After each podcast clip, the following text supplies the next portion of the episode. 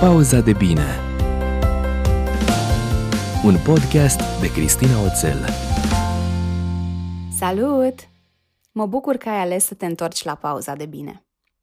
Uite, pentru că tot vorbim azi despre părințială, Recunosc că lansarea acestui episod al podcastului a fost mai ceva decât un travaliu. Ba nu era inspirație din aia bună, ba eram plecată, ba aveam workshop-uri și alte evenimente prin țară, ba nu era mâna mea dreaptă în ale podcastului disponibilă. Dar cel mai mare impediment pentru mine rămâne faptul că, fiind vacanță, am doi copii atomici acasă, adică la biroul meu cum ar veni. Și totuși, dacă trec peste toate lamentările astea, cred că nu e deloc întâmplător că episodul 3 apare în săptămâna în care Alex împlinește 8 ani, așa că îi dedic micului meu cu gropițe în obraj, care mai are vreo 35-40 de centimetri să mă ajungă la înălțime, toată conversația de, de astăzi. Știi, mă întreb uneori până când o să se mai poată cuibări în brațele mele și recunosc că mi-e groază de momentul în care nu va mai încăpea. E fără doar și poate o persoană separată de mine, cu drumul lui în față, dar eu nu sunt pregătită pentru adolescență și tot ce înseamnă desprinderea asta.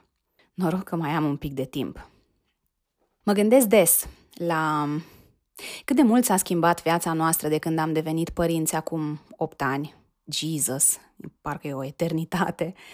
Um, uneori e ca un vis cum nu se poate mai frumos, alteori seamănă mai degrabă cu un coșmar din ăla de te trezește din cel mai adânc somn, dar sunt uh, profund recunoscătoare pentru tot ce am învățat în perioada asta despre ce înseamnă să fii părinte, despre copii, mai ales despre Alex și despre Sara și cumva ce am învățat despre mine. După aproape 2 ani în care am lucrat mult și foarte intenționat la mine, încă mă mai redescoper, ca să zic așa, încă mai dezvăț ca să învăț din nou și mai e cale lungă. Cum se zice, mai e mult până departe. De fapt, eu cred că atunci când începi să trăiești conștient și vezi câte poți afla și câte alte nuanțe Uh, mai există în jurul tău la ceea ce credeai tu că, că știi și că e adevărul, nu te mai întorci niciodată la the old way of living. Așa că uite, azi te invit să sărbătorești cu mine 8 ani de când sunt mamă și evident să-ți iei un pic de timp să te gândești la cum arată acum călătoria asta pentru tine sau la cum ai vrea să arate. Mie îmi place să cred că am devenit mai înțeleaptă în ultimii ani și că devin tot mai bună la a fi propriul meu observator.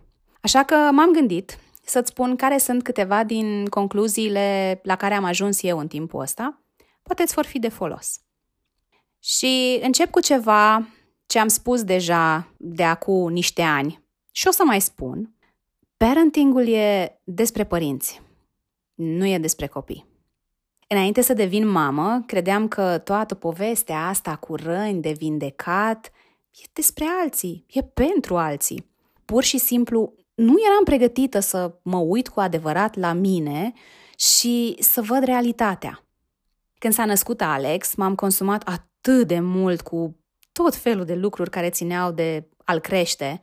Aveam atât de multă frică în sistem, dar am lăsat-o să mă împing așa înainte și am obosit.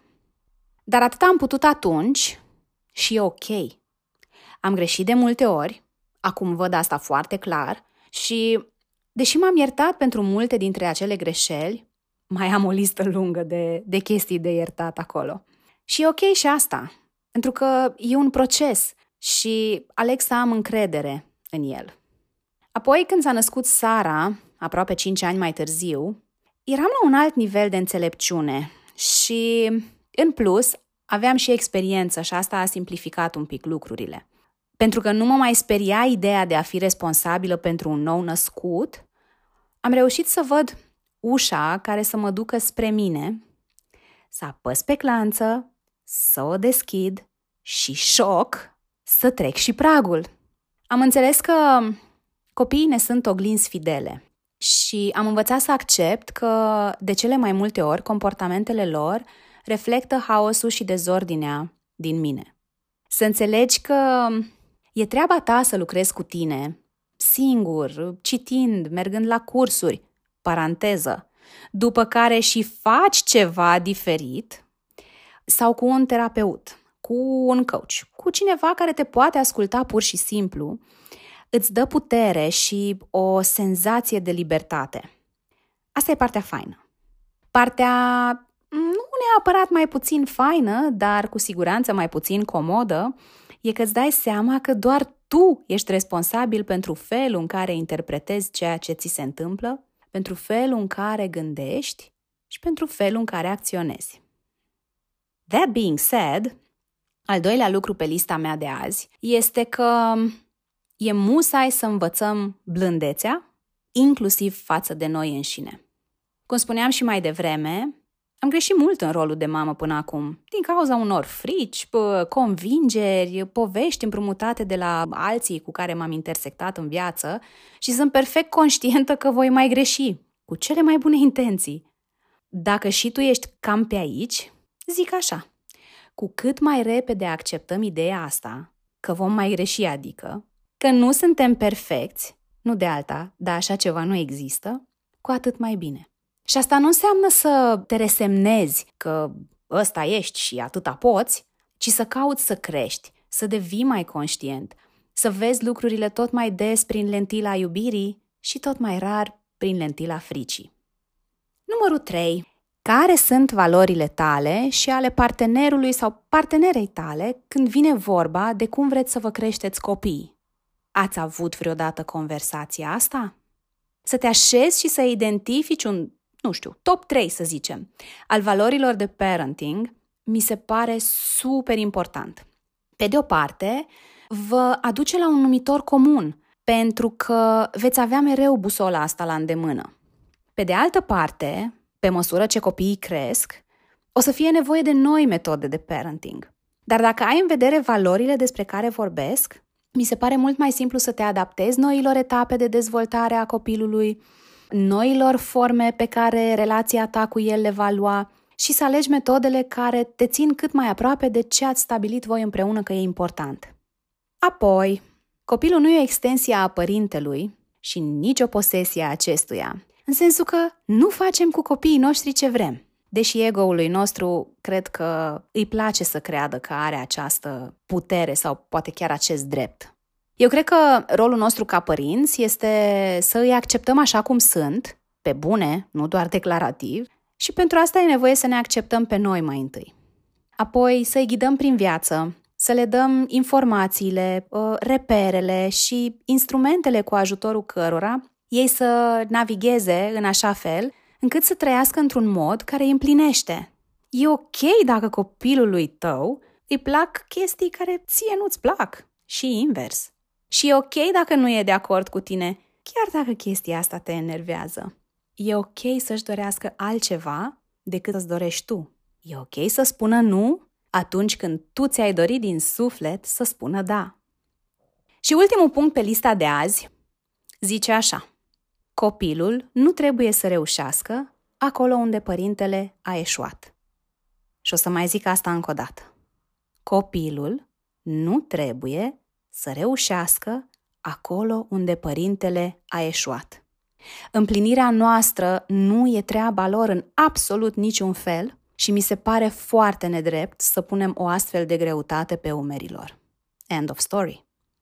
Ce mai vreau eu să zic neapărat azi este că părinții noștri ne-au crescut cum au putut ei mai bine la nivelul de conștiință pe care îl aveau când noi eram copii. Să dăm vina pe ei e absolut inutil. Ce contează cu adevărat aici este what's the best we can do, cu nivelul nostru de conștiință mai ridicat. Vezi tu, programele care rulează pe pilot automat în mintea noastră sunt instalate bine mersi în subconștient. Și ce vrem noi să facem, adică să instalăm alte programe, noi, va folosi mult mintea conștientă, care e mult mai înceată și mai puțin puternică decât subconștientul. De asta eu cred în pași mici, dar constanți, când vine vorba de noi comportamente pe care să le transformăm în obiceiuri. Pași atât de mici la început, încât să fie imposibil să nu-i poți face. Putem să ne oferim nouă înșine tot ce nu am primit ca și copii. E un proces lung și anevoios, care cere angajament și iubire și răbdare. Nu există scurtături, dar aduce vindecare și aduce iertare și libertatea de a fi cine ne-am născut să fim, care e priceless. Mai sunt multe de spus despre parentingul conștient, așa cum îl înțeleg eu cel puțin. Am scris mult despre asta și voi mai scrie. Am creat și un grup de Facebook, Părinte Conștient îi zice, unde vorbim despre cum ne dezvoltăm, cum creștem, cum ne trezim, într-un fel, ca să fim părinții de care copiii noștri au nevoie.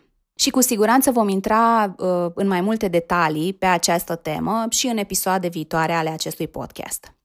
Te las la final cu o provocare la care lucrăm și pe grup luna asta și care, deși pare simplă, te va scoate din zona de confort și cred că te va ajuta să înțelegi cum stă treaba cu subconștientul și conștientul. E un exercițiu pe care eu îl fac de peste trei luni, curioasă fiind, sincer, de cum arată și cum se simte în practică un morning routine, cum au oamenii de succes pe care eu îi urmăresc și îi admir. Ești pregătit? Propuneți să nu te atingi de telefon în prima oră a dimineții. Sună simplu, nu? Da, știu ce o să întrebi. Sigur că ai voie să pui mâna pe el ca să oprești alarma. Și apoi gata. Pentru mine a fost absolut life-changing și nu exagerez deloc. Am câștigat o oră întreagă de dimineață, timp pe care îl petrec cu și pentru mine, înainte să mă uit pe telefon sau în inbox, adică la preocupările și la urgențele altora.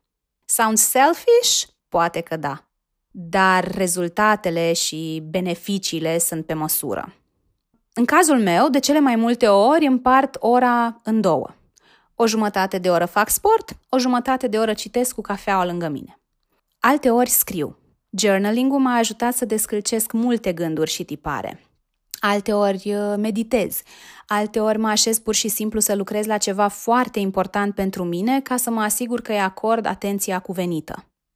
De ce să încerci exercițiul ăsta?